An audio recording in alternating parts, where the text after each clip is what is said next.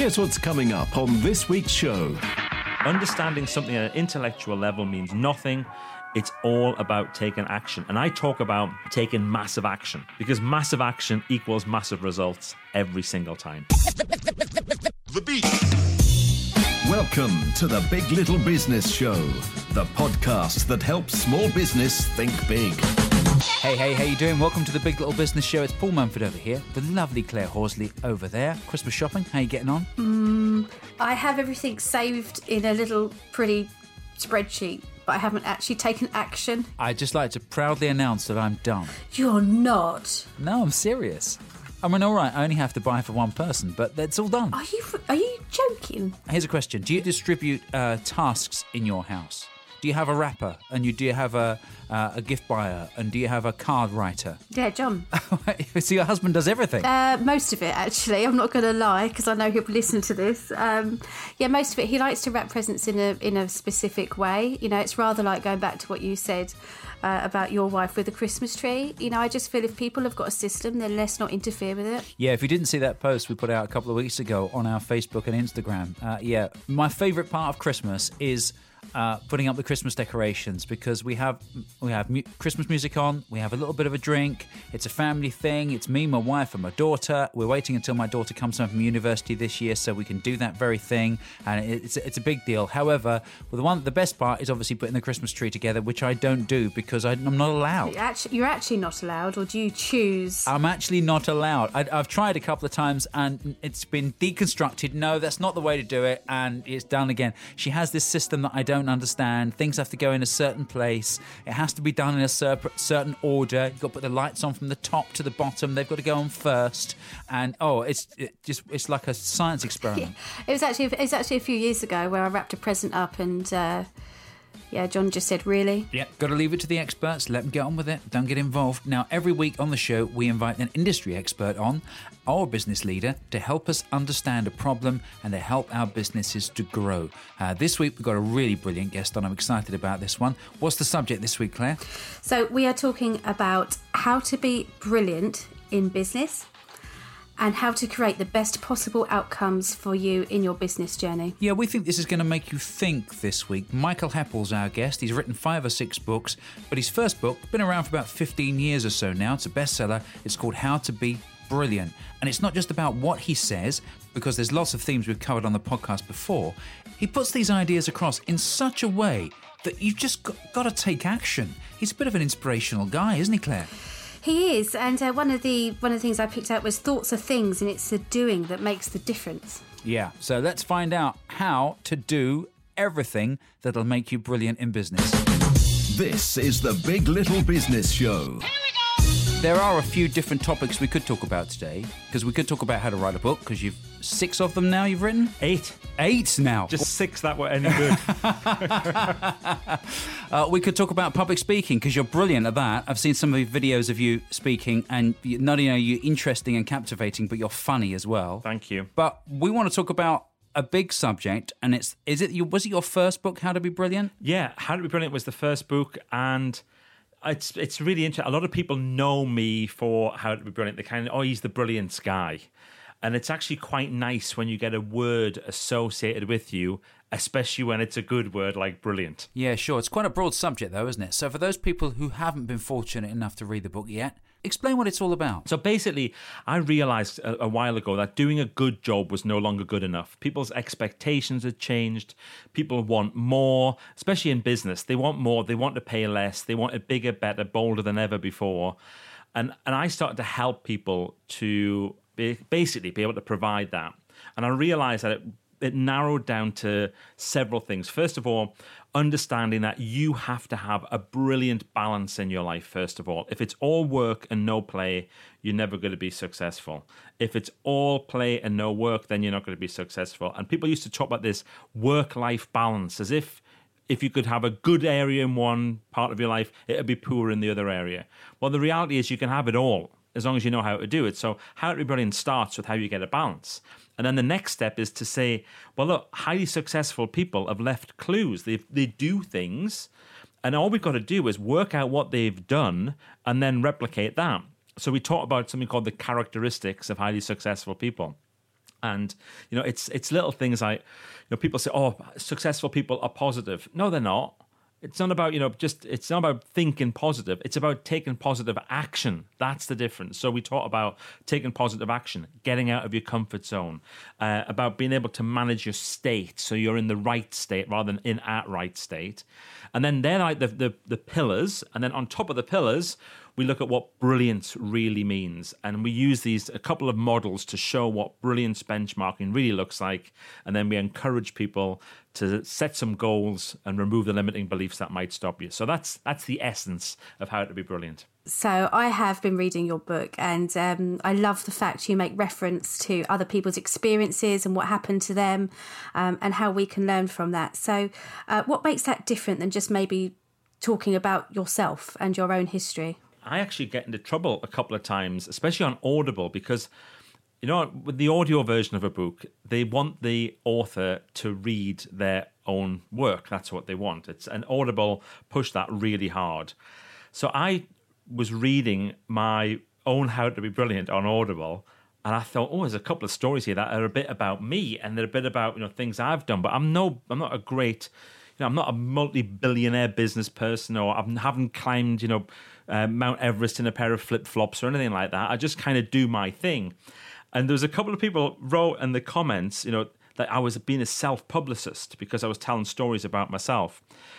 But actually, then I thought, uh, and you know, you come, become a little bit defensive of these things. So I went through the book, and actually, as you pointed out, Claire, about one in every 20 items is about me, and 19 others are about other people. And I've just spent my life becoming fascinated on what other people do. How did you do it? It's like I used to be a fundraiser for a, a charity and I, I was a what's known as a big gift fundraiser. So I used to go and see super successful people and ask them for these huge donations. And after I got the donation, I used to have another half an hour with them and just ask them questions. How do you do this? What time do you get up in the morning? How did you manage to start your business? What did you just basically like what you're doing with the, with the podcast? Mm. And those people share some incredible insight into their lives if you ask. And and that's what I would do. I'd kind of collect stories, I would collect examples, and then do my best to put them in a format where not only can we read them and be inspired by them, but then also say, well, how can I do my version of this? What can I do? So the secret, because I always have this thing, which is the secret isn't in the knowing, the secret's in the doing. So feeling inspired, like I can read a motivational story about what Oprah Winfrey did and how she managed to become this global superstar and how she overcame adversity. But where's the tools? What do I do? How how do you do that? And that's what I want to get across. Yeah, it's a bit like Napoleon Hill, isn't it? Because he wrote this book, Think and Grow Rich, which is one of the best-selling business books ever. And is that exactly what he did, didn't he? He it was like a research project, wasn't it? Totally. And you know, the interesting that I talk about meeting successful people and and asking them questions I met a guy called David Brown, who's the man who invented the Caterpillar. You know, the big split axle trucks that you see in quarries and things like that. Oh, yeah. And I was asking him all these questions, you know, about how do you get started and blah, blah, blah, blah, blah. And he said, Michael, let me ask you a question. I said, sure, sure. What do you want to know? And he said, what are you doing right now for your own personal development? And that is such a great question. What are you doing right now for your own personal development? I said, well, what, what do you mean? He said, well, what books are you reading? And, and I was reading like a Jeffrey Archer or something. So he was he said, okay, I suggest you read these two books: Think and Grow Rich by Napoleon Hill, and How to Win Friends and Influence People by Dale Carnegie. So I started with the two classic personal development books, and and I studied Napoleon Hill for years, and then just recently, like two or three weeks ago. I was watching an interview with somebody else, and they brought in the guy who is the head of the Napoleon Hill Foundation. And he knew Napoleon Hill when he was a young guy. He spent a lot of time with him. And they were talking about Think and Grow Rich. And for those people who know the book, they, they, they talk about there's a secret in this book on every page. And what you have to do is, as part of reading the book, is you have to discover the secret. And loads of people have interpreted the secret as various things. And the classic one is that if you visualize it, it'll it'll happen. And this guy from the Napoleon Hill Foundation said, Why are people saying that? He said, I don't understand why they would say that. First of all, that's not on every page. And secondly, visualization means nothing without the key thing, which is action. And that's on every single page. You must take action. You must do something. Understanding something at an intellectual level means nothing. It's all about taking action. And I talk about taking massive action because massive action equals massive results every single time. It's funny, isn't it, with that Napoleon Hill book? Um, Claire, you'll remember this too. That actually that's cropped up. We're now like nearly thirty episodes into the podcast, and that book has been mentioned quite a few times. And we have this thing on the show, Michael, called we call it Big Little Business Show Bingo, because we've discovered that after talking to lots of different experts in different sort of realms of business, a lot of them have come up with a similar similar themes or similar topics or similar ideas. And that Napoleon Hill reference is certainly one of them. Uh, and in fact, reading through your book, and this would be the second, the third time I think I've read your book, uh, just in preparation for meeting you again, Michael. And I reckon I could have got house about three times reading your book uh, with all the different all the different things that are because they are all in there. And one of them that I picked up on, which is something that I think you don't get mentioned an awful lot in other business and personal development books is about the people the right people turning up at the right time and how you you make a big deal out of talking to everyone saying hello to everyone you meet because you never know when that person might be the right person. And i guess you've just kind of described that a little bit when you were talking about the uh, caterpillar guy. Well do you know the thing is we humans for some reason i think like the classic thing is getting on a train so we're very fortunate that we get a chance to travel um, with our work and going out and doing speaking events and stuff like that. And we travel in first class. For some reason, people have this idea that you've got to have four seats, either for yourself or between two. So people spread all their stuff out on, on the seats. And then there's this thing where, oh gosh, somebody's come along and they've sat down. I love that. I love it when somebody comes to join because I'm going to start a conversation with them. If they if they want to have a chat, great. They'll talk back. If not, they'll shut it down very quickly. People aren't stupid. They can they can do that. I've met some of the most incredible and interesting people on trains, and it has led to so much to business, to developing new relationships, to ideas. It's just gone on and on and on because you put it out there first. And it never happens by accident. And I think people hide behind other methods of communication. Like the classic thing is people send an email rather than picking up the phone. You know, if you're a business person listening right now, before you send that email, ask yourself the question, could I pick up the phone? It's it's a dying art picking up the phone and having a conversation with somebody. And it's so important to do. You know, learning how to learning how to, to broadcast live with stuff you're putting it out there you're chatting with people you have to learn how to do this stuff because it's hard, it takes a lot of energy, but I guarantee you could not record one of these podcasts and not find somebody who will connect you to something else or will open up something it has to happen. It's impossible for it to not happen. Totally agree with you. Totally agree. And uh, and I know Claire, you're big on the art of conversation, aren't you? I'm sick. Can you? Can you? I was going to say, can you hear me smiling? But you probably can't hear me smiling because this is what I say so often. Is the it disrupts almost the flow of communication when you pick up the phone, and it's. I just think it's so crazy because we've all got these gadgets and these super duper phones, but it's when someone calls, you almost see people look at their phone in surprise that it's actually rung.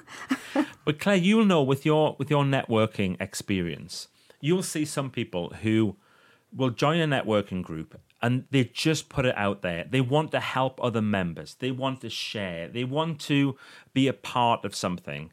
And it's like that law where it comes back. And you get other people who join and they'll stand up and they'll do their pitch They'll go out, they'll dish their cards out, and they kind of keep their fingers crossed that something's going to happen. It's not going to work. You've got to put it out there. You've got to put it out there first. And, and one of the things that I've learned over the years is that it mightn't come back quickly. Sometimes it does. Sometimes you can put it out there, and like a week later, somebody's picking their phone up and saying, "Hi, can you come and do an in-house program with us?" But other times, we'll get a call four years later, and someone will say, "Hi, I met you at," or "You did this for me," or "You helped me out with," I've just joined this new business and we're looking for a speaker for our conference. Would you be interested? I'm like, yeah. Yeah, absolutely. That happened to me actually. Funnily enough, only last week, uh, somebody came back to me after a few years, and it's it's not immediate. I think a lot of people think it's going to happen immediately. It doesn't. It takes time to build those relationships up. I interviewed Michael for a, a magazine article five or six years ago, and I was about to write a book myself, and I asked Michael for some advice, and I remembered that advice, and I, I, I even said before we started recording, Michael, how I remembered your books behind you in your office where you're talking to us from right now. Yeah. If you stick in someone's mind and you become memorable, then um, you never know when that's going to come back and you know, turn into something else. Be memorable for the right reason, though. Yeah, Good point. we can all be memorable for something and regret it. Now, I know you talk about goal setting quite a lot in your book and when you're on stage. And uh, I know, as we said before, you like to refer to other people's stories to illustrate a point. When you're talking about goal setting, you use a story uh, about Muhammad Ali, which, and I hadn't really thought about it in this way before. Talk about that for a second. what I'll do when I talk about goal setting, when I do a keynote, I use the example of Muhammad Ali because Muhammad Ali is probably the greatest goal setter ever. And he used to have this phrase that I'm sure we all remember I am the greatest. Not one day, if it goes according to the business plan and I get some funding, then I might be pretty good. You know, it's like I am the greatest. And it's personal, positive, and in the present tense. And and I think and sometimes people will say, "Oh, we've got this big company going. We want to do this. We want to achieve that. Can you weave that into your talk, Michael?" And I'll say yes, but I'm not going to talk about the company. I'm going to talk about the individuals and what they can do towards that. And I would rather have, you know, 500 people sat there and 400 of them be thinking, "I can make a difference to this goal," than have 500 people going, "Oh, he's talking about the company goal," because that means nothing without individuals doing their piece towards it. You know, Michael, I was just going to say, um, with reference to what you're saying about the personal, positive, and present. I remember that bit from the book, and in, I'm actually at the time where I'm reviewing my mission statement, and it's really been a big wake up call for me. Yeah. Well, do you know that thing about having a personal mission statement and making that three P's, personal, positive, and in the present tense, is so, so powerful. And the key thing then, Claire, is once you get that, is making it absolutely everything that that you do, like in every part of your life. And if your mission statement fits with when you're cooking a meal and when you're going out for a walk and when you're doing stuff with your mates and when you're doing your job, then wow. And and, and mine, you know, was for a long time that my big goal was to positively influence a million lives. And I used to just visualize every day and think, what did it look like? What would it look like when I'd achieved that goal in the present tense? You know, we would measure everything, every talk, every uh, book that was sold, every audio that was downloaded, every CD that was sold. So we knew how many people we were on target for. And I remember the day it arrived and we were getting really close. And we said, look, we're probably going to do it in the next week or so. And Alistair, who was the guy in our office who was measuring it, he said, Michael, I reckon that you're about 50 people off this now. So I was like, right, okay, well, let's smash it. Let's do 250. So we did a special event and we did the 250 people. We had this big webinar and we got loads of new people on, loads of people registered for it. And I mentioned that it was my goal to positively influence a million lives. I said, I think I've done it today, but I need 50 people to respond and say, yes, you've had a, a, a big impact. And within two minutes, we had about 150 people send a message saying yes you've had a positive impact. Oh, wow. and i remember getting that feeling and it was almost exactly how i'd thought it would be. So i'd done it in the personal positive present tense. Then when it happened i got that same emotional feeling. And it was i've never never had an experience like it. It was quite extraordinary. Now, while we're talking about beliefs, this is an interesting question, actually, because obviously at the moment, everyone's had a bit of a change this year, uh, and some people have sunk and some people have swum. Some people have thought about, they have pivoted their business and looked at it in a completely different way, and some people haven't. Um, and I guess some of the businesses perhaps who perhaps haven't done quite so well this year or struggled in one way or another or haven't been able to adapt. I'm wondering whether that might be because they haven't um, reassessed yeah their values and uh, and and their core beliefs. Uh, do you find people find that really hard thing a really hard thing to admit that they might have to change the way they think in order to move their business on? Oh, absolutely. I mean, this is first of all, look, this has been a scrap, and it still is a scrap. We're not going to kid anybody and go. Anybody who says all you have to do chase them out the room. There's never an all you have to do. This is constant. The other thing is that change is hard.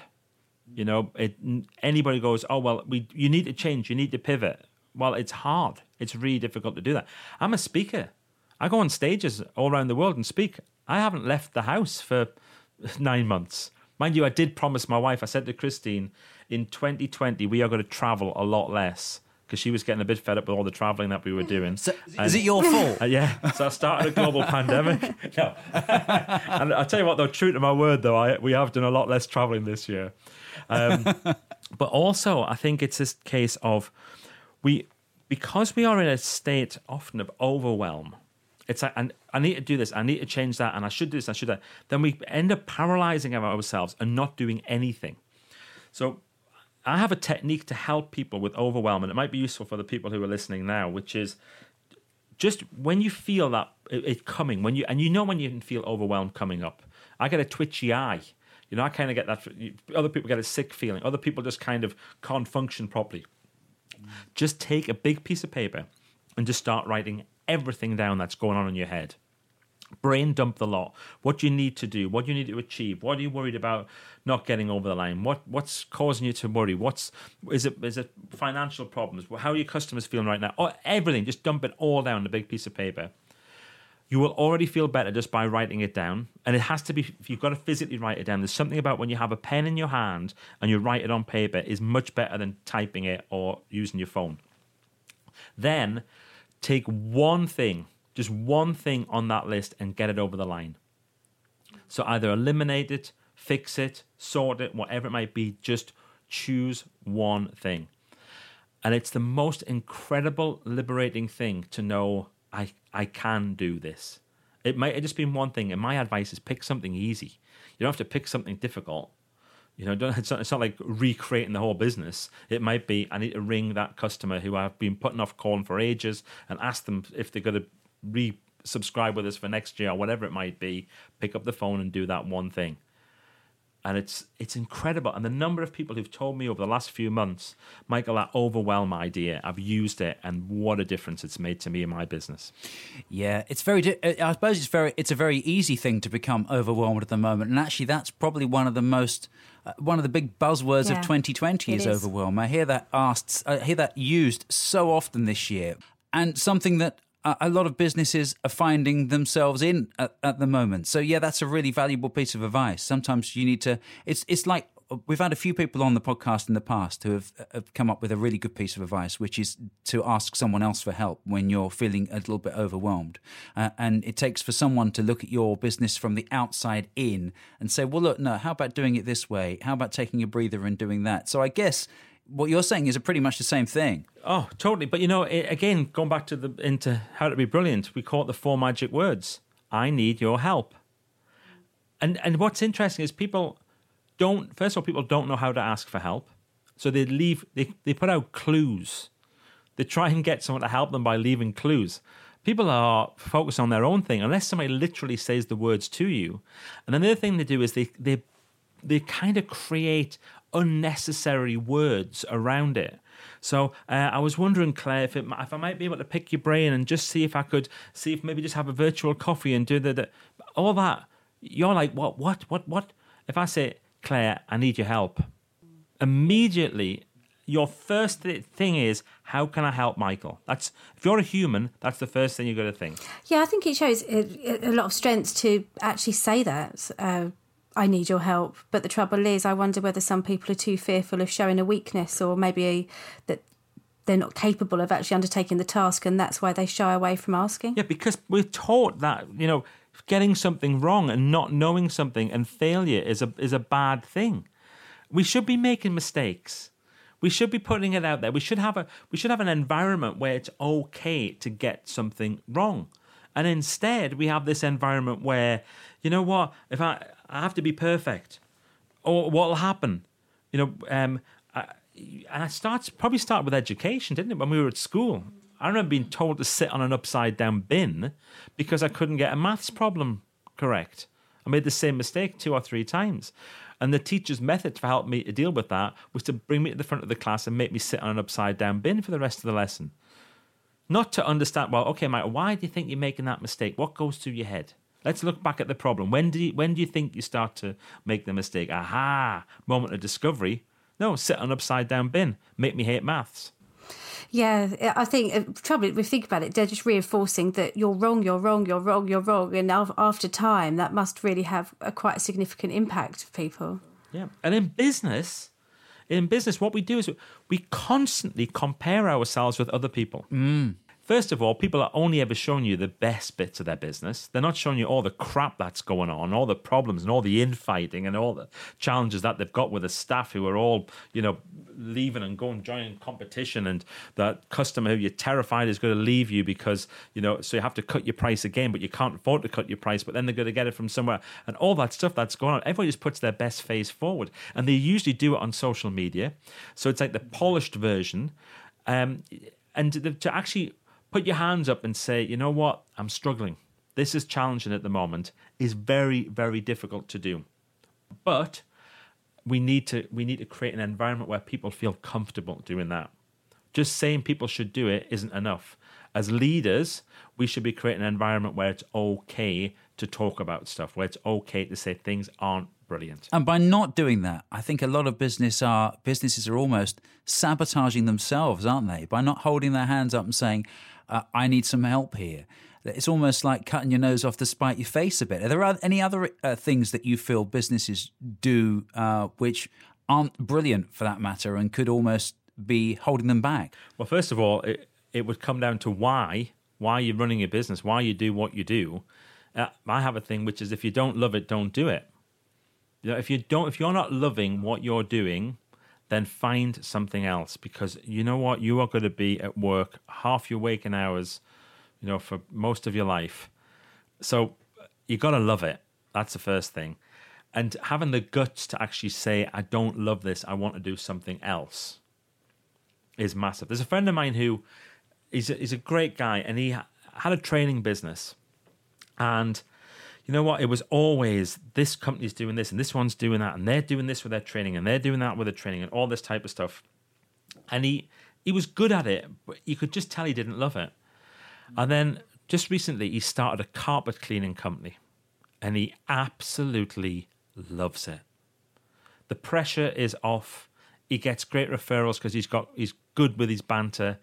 He loves that before and after stuff. He knows if he wants to have a couple of weeks off, he can just stop doing his stuff for a couple of weeks and going and then pick it up later on. Just say he's full. It's he's so happy now, and it's a joy to see that. And he says, "You know what? I was chasing this thing that I had to be this person who I wasn't really. Maybe it's time to, if you don't love it, find something else. Oh, well, we're back to Big Little Business Show bingo again because we had an episode back a few months ago where we interviewed a guy called Chad Bourquin from Kansas City. The episode's called How to Turn Your Passion into Your Business. If you want to go and give it a listen after you listen to this one. And what Chad did, he was a musician playing in lots of different bands, country and western bands. Uh, he loved doing it, but he wasn't particularly successful at it. He wasn't making any money out of it.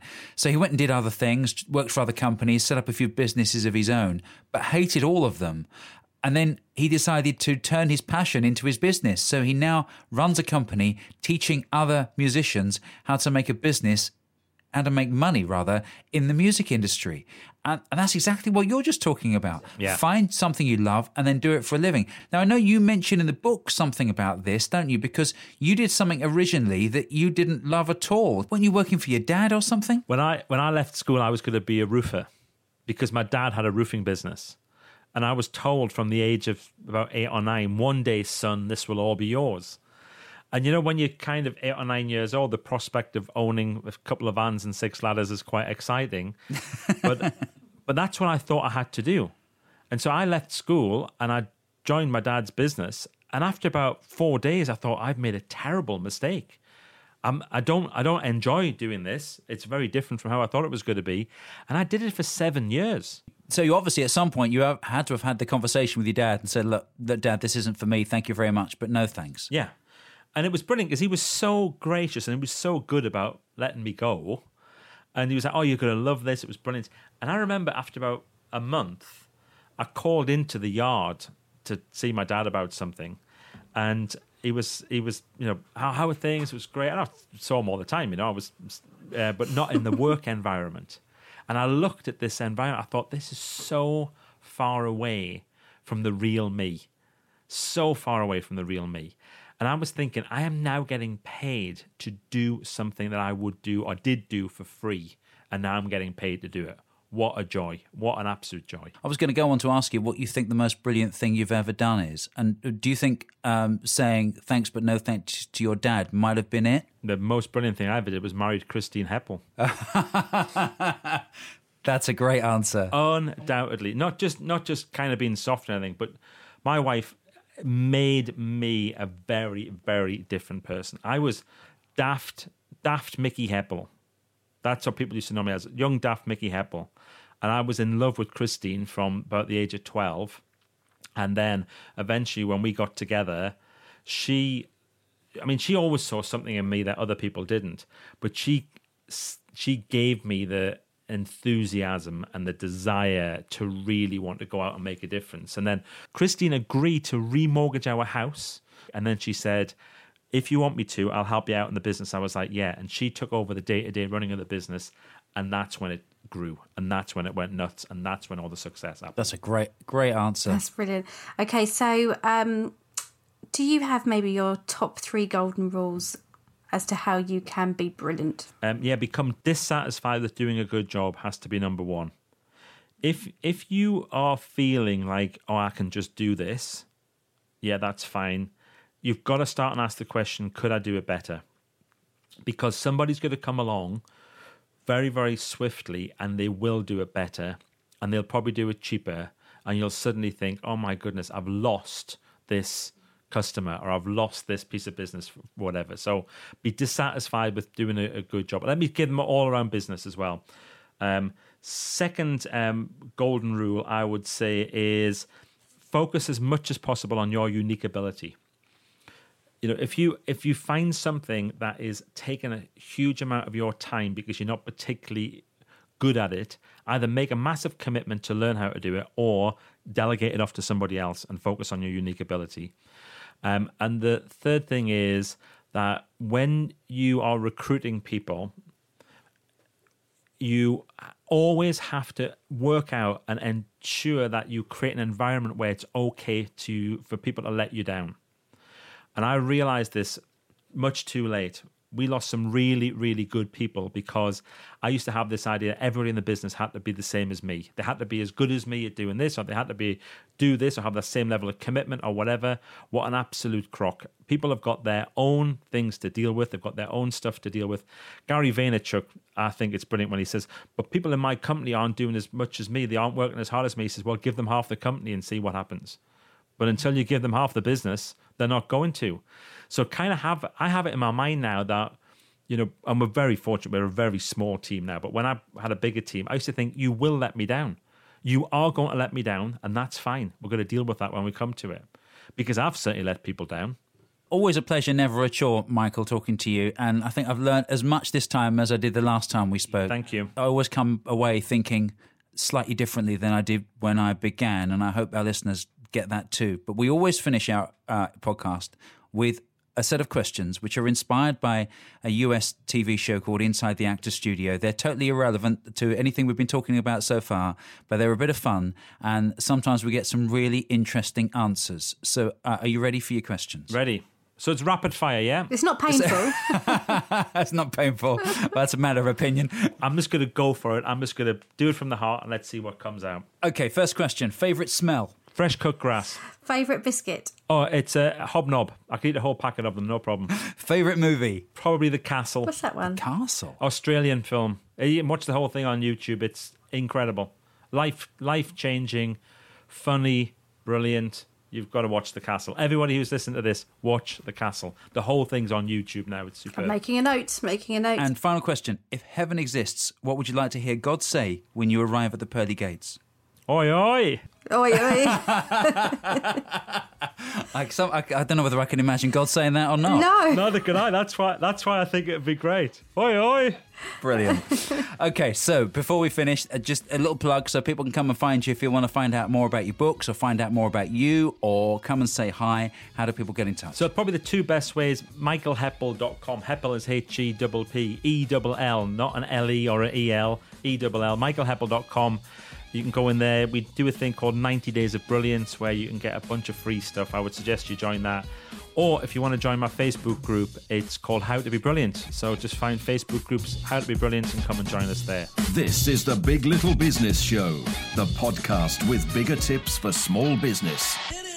Well, I must admit, I've never done those questions at the end in that quick fire format like that, but I kind of quite like it. Yeah, it took me by surprise a bit. I was kind of wanting to sort of digest it and reflect on it, but we went straight on to the next one, the quick fire, quick fire questioning. Yeah, it was quite good fun actually. But that aside, uh, some great insight from Michael, some really interesting stories, some things that make you think, uh, and a lot of things that we've obviously covered on the show in previous episodes. But I just love the way he delivers it. He does. He just speaks such a uh, in such a way that everything that he says makes perfect sense. Um, in particular, the parts where Michael talks about what the golden rules as to how you can be brilliant, um, and talking about not just doing a good job, looking at ways that you can improve. Um, and do it so it matters. Yeah, and that story he was telling about Muhammad Ali, which is actually in his book too.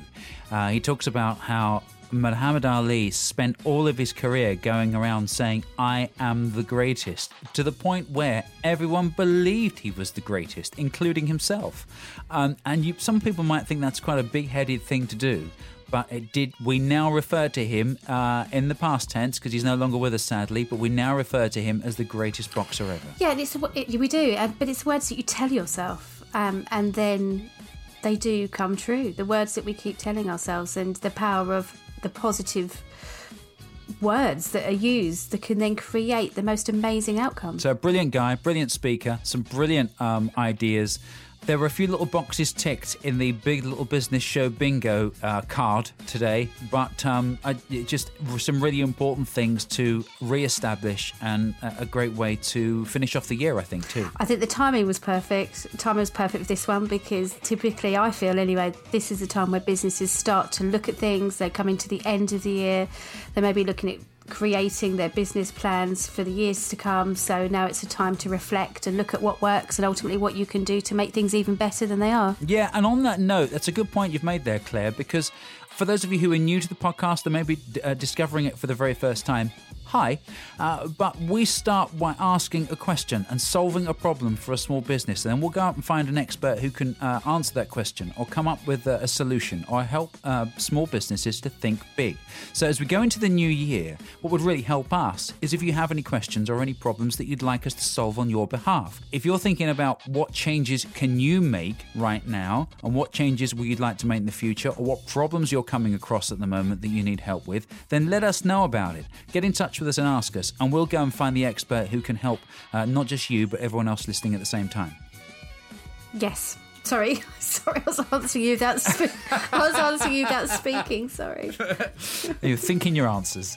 Uh, okay, right. So let's move on then. And uh, there's something else that we do quite regularly. In fact, at the end of every episode, we like to finish off by shouting about uh, another business who's been in touch with us, or listened to the podcast, or is part of our big little business club. Um, so, who we are giving a little bit of kudos to this week, Claire? I would like to talk about Kelly Chiara from the House of Colour. The House of Colour. Have you ever stood in front of your wardrobe and thought, I've got nothing to wear today? No. Oh, I have every single day. If I'm comparing myself to my wife here, she never knows what to wear because she's got too many choices. Whereas I've got limited choices, I know what to wear because it's a, an easier decision to make. So I think less is more. Maybe I need to start throwing out her clothes and then we might get ready faster. No, I think maybe you might be heading for divorce if you do that. so, have you got the little wardrobe in the corner? And then your wife's got the two double wardrobes because that's what it's like in my house. We share the same wardrobe, but she shares a much larger portion of it than I do. It's like it's, it's like if we if we were sharing a cake, she'd have three quarters of it, and I might have the crumbs at the end. I would never share my wardrobe. Oh, so you have separate wardrobes. Absolutely. I'd never share my wardrobe, ever. Never have done, never will. So anyway, back to Kelly. Yeah, so if you're in that situation, what Kelly uh, actually provides is a service where you can identify the right attire for you. So, whether that be clothing, whether that be makeup, uh, the House of Colour can stop you feeling lost and confused about your wardrobe um, so that you can feel confident and have the ability to look fabulous and be just the person you are. Joking aside, but it is a quite an important subject What? because it, no, seriously, I'm not. I, I know I was mocking it there, but it is quite an important um, Yeah. thing to do, and it helps you feel more confident when you walk into perhaps a business meeting or any other meeting for that matter. Uh, uh, so yeah, it's I can I can quite understand that being an important uh, important thing for a lot of people and a very very worthwhile service. Yeah, I do because you know you find you hold yourself differently. If you're wearing something that really makes you feel good about yourself, especially in business, you will stand up straighter, put your shoulders back, and feel much more confident. So I think that's often very un- underestimated actually in business. I, Yeah, sa- I agree. say sitting here in my tracksuit bottoms as we're recording this, but you know it's a little bit different. So um, did we did we do, do did we share the links by the way? Did we, how do we get in touch with her? Okay, website is houseofcolour.co.uk. Brilliant. Go and have a chat with Kelly, and she'll sort you out and get your wardrobe sorted. And we're all done for today. Uh, don't forget, you can come and find us on social media at Instagram, Facebook, and LinkedIn too. Just search for Big Little Business Show, and uh, come and find the Big Little Business Club on Facebook too, where all our previous experts are together in one happy family, where they share lots of different information and uh, lots of things that you can um, you can talk to them about. You can have a conversation with all our previous experts and help your business to grow. Whatever platform you're listening to us on, don't forget to hit that subscribe button and leave us a review too. That helps to big us up in podcast land. And uh, while you're there, you can check out all our previous episodes at the same time. And we are done till next week. Bye bye. The beat. You've been listening to The Big Little Business Show with Paul Mumfords and Claire Horsley. You can subscribe to get the latest episodes via iTunes, Spotify, TuneIn, and everywhere you find your favourite podcasts. Come and find us at biglittlebusinessshow.co.uk. And we're on Facebook too. Just search for Big Little Business Show. The Big Little Business Show is a PM2 Media and Excel networking production.